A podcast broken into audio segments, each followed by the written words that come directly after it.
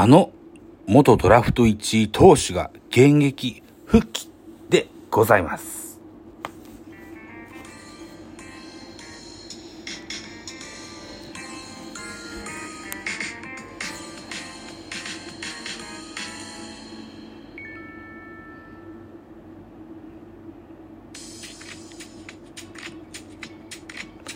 はい、どうも、ザボでございます。ミドル巨人くんやって参りたいと思います。一つよろしくお願いします。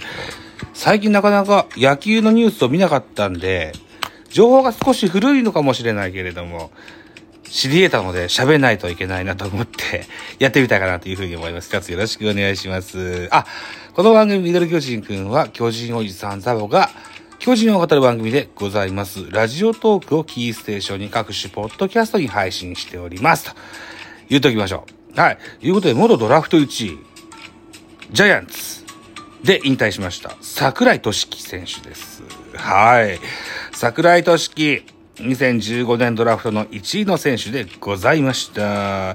現在30歳になってますね。182センチ89キロと恵まれた体格の選手でございます。えー、キャリアとしましては兵庫県北須磨高校から立命館大学を経て、えっ、と、2000、うーん、2000何年だ？えっと、2015年、2015年のドラフト1位でございました。同期入団は巨人で言うと重信、あとは宇佐美。現在、日本ハムを経て中日に所属しておりますね。あと中川幸太、この辺りと同期でございます。他球団に目を移しますと、阪神、高山、中日、小笠原慎之介、ロッテ、平沢大河。この辺りと、あとは、えー、当時楽天で、えー、現在巨人に所属しております、おこえるい、この辺りのドラフトの年でした。出世格で言うと、やっぱり、外してはいけないのがオリックス、吉田正尚選手ですね。現在、レッドソックスですよね。うん。で、DNA 今永選手、これも、メジャーリーグに移籍が濃厚とされております、日本を代表するサウスポーでございますね。えー、このあたりが指名されました2015年ドラフトで、巨人がドラフト1で指名した選手がこの桜井俊樹選手でございました。えっ、ー、と、昨年じゃない、2022年のオフに、えー、現役を引退いたしまして、2023年は、ルーキーのスカウトとして活躍しました。ね。で、今年の2023年ドラフトの4位、伊豆口優太選手の獲得に大きく貢献したなんていうふうに噂に聞いておりますわ。伊豆口選手っていうのがね、大阪桐蔭を経て、青山学院大を経ての NTT 西日本を経ての巨人入りということで、えっと、和歌山県出身、関西の方でいらっしゃってね、えー、桜井さんも兵庫県出身ということで、関西ということもあって、担当されてたんですかね。えー、というふうに聞いてるんですけどね。うん。でね、そうな、ミッキーハウスっていうところに入るんです。桜井選手がね。2024年、来年の1月の1日からですね、ミッキーハウスの所属、だから社会人リーグです。競合ですよ、ミッキーハウス。うん。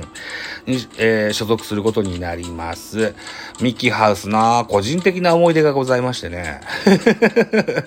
弊社。僕がリアルで勤めておる会社5年に一遍ぐらい社員旅行なんていうのがありますよ。えー、で、今から10年ぐらい前かな。もうちょい前かな。もうちょい前か。えー、っと、なぜか知らねえと有馬温泉行きました。有馬温泉行って、えー、山陰方面に帰宅の途中にあります、三田というね、えー、兵庫県だったかな、の町がありました。そこにね、ショッピングモールがあるんですよ。で、当時僕の家には長男が、うん、1歳、2歳、3歳ぐらいだったかな、ぐらいの年齢だったんですけども、ミキハウスの次男0歳のためだったかな。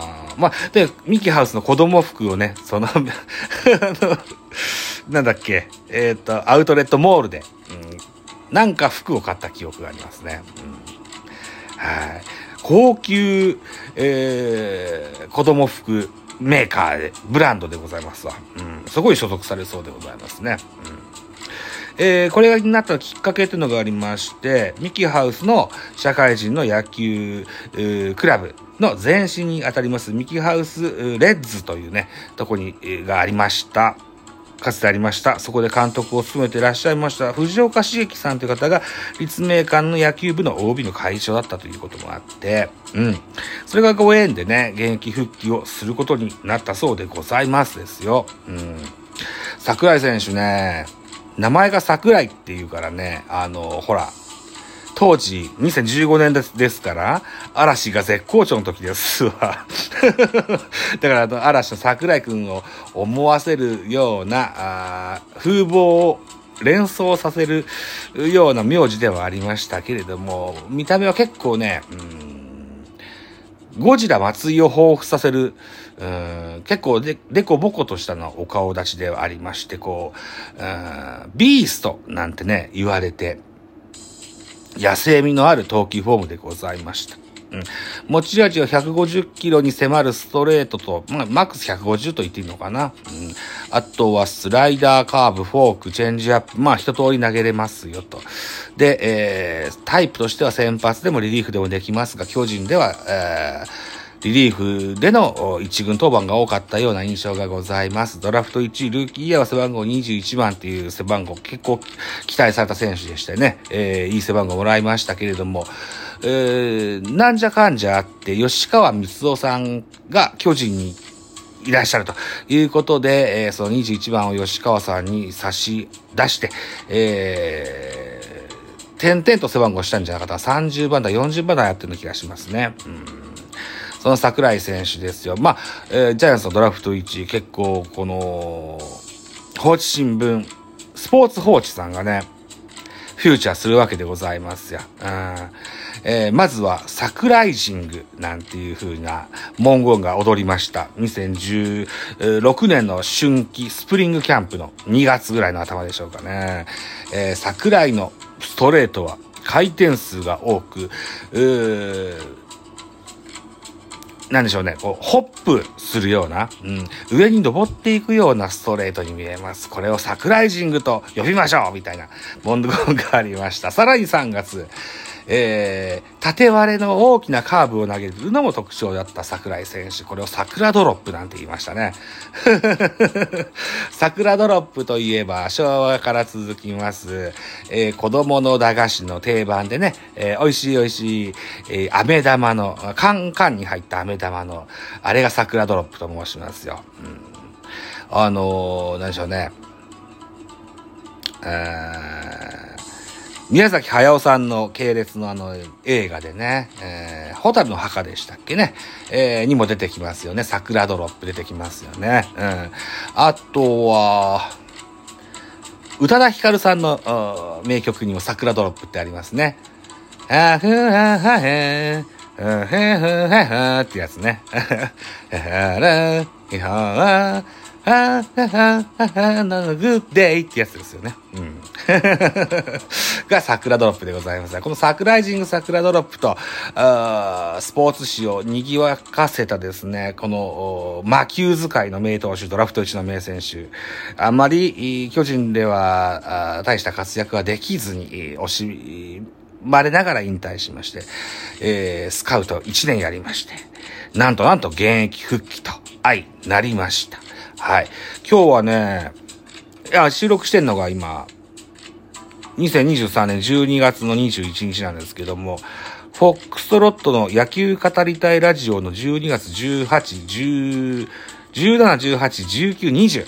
この4つのタイトルを聞いたんですけども、ど、どっかにね、今年まで GM をやってた稲葉さんを二軍監督になるっていう話の時にね、えー、現役復帰っていう言葉を彼は間違えて使えてら、使ってらっしゃったんですけども、まあ現場復帰のことなんだろうなと思ってたら、なんかぼーっと SNS 見てたら、マジで現役復帰ってのがあって、それが桜井さんだったんですよ。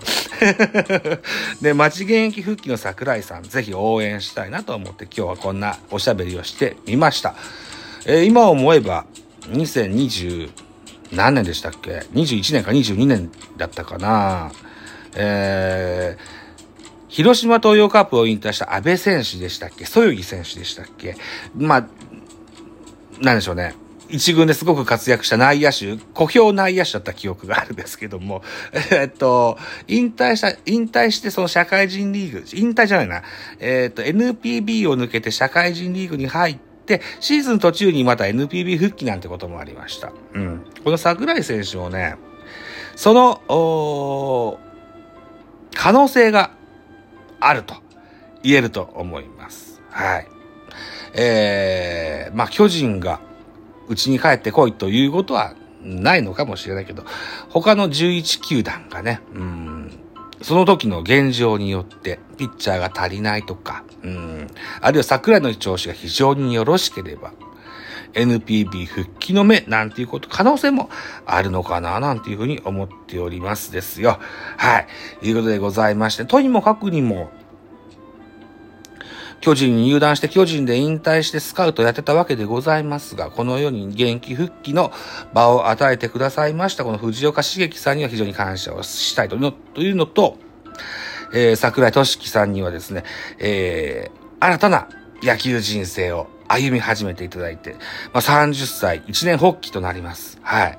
えー、このチャンスをですね、ぜひものにしていただいてですね、大いに躍動していただけたらいいかなというふうに思っております。えー、桜井選手の投手像としましてはね、えー、そうな、だから気持ちで投げるタイプですのでね、うん、いい風に転がれば、結果も出てくると思います。巨人では、なかなか、まあ、プレッシャーも強かっただろうしね、うん、いいパフォーマンスができなかったみたいですけれども、えー、他球団での活躍、ぜひ期待したいかなというふうに思っております。ミドル巨人くんザボでございました。あざした。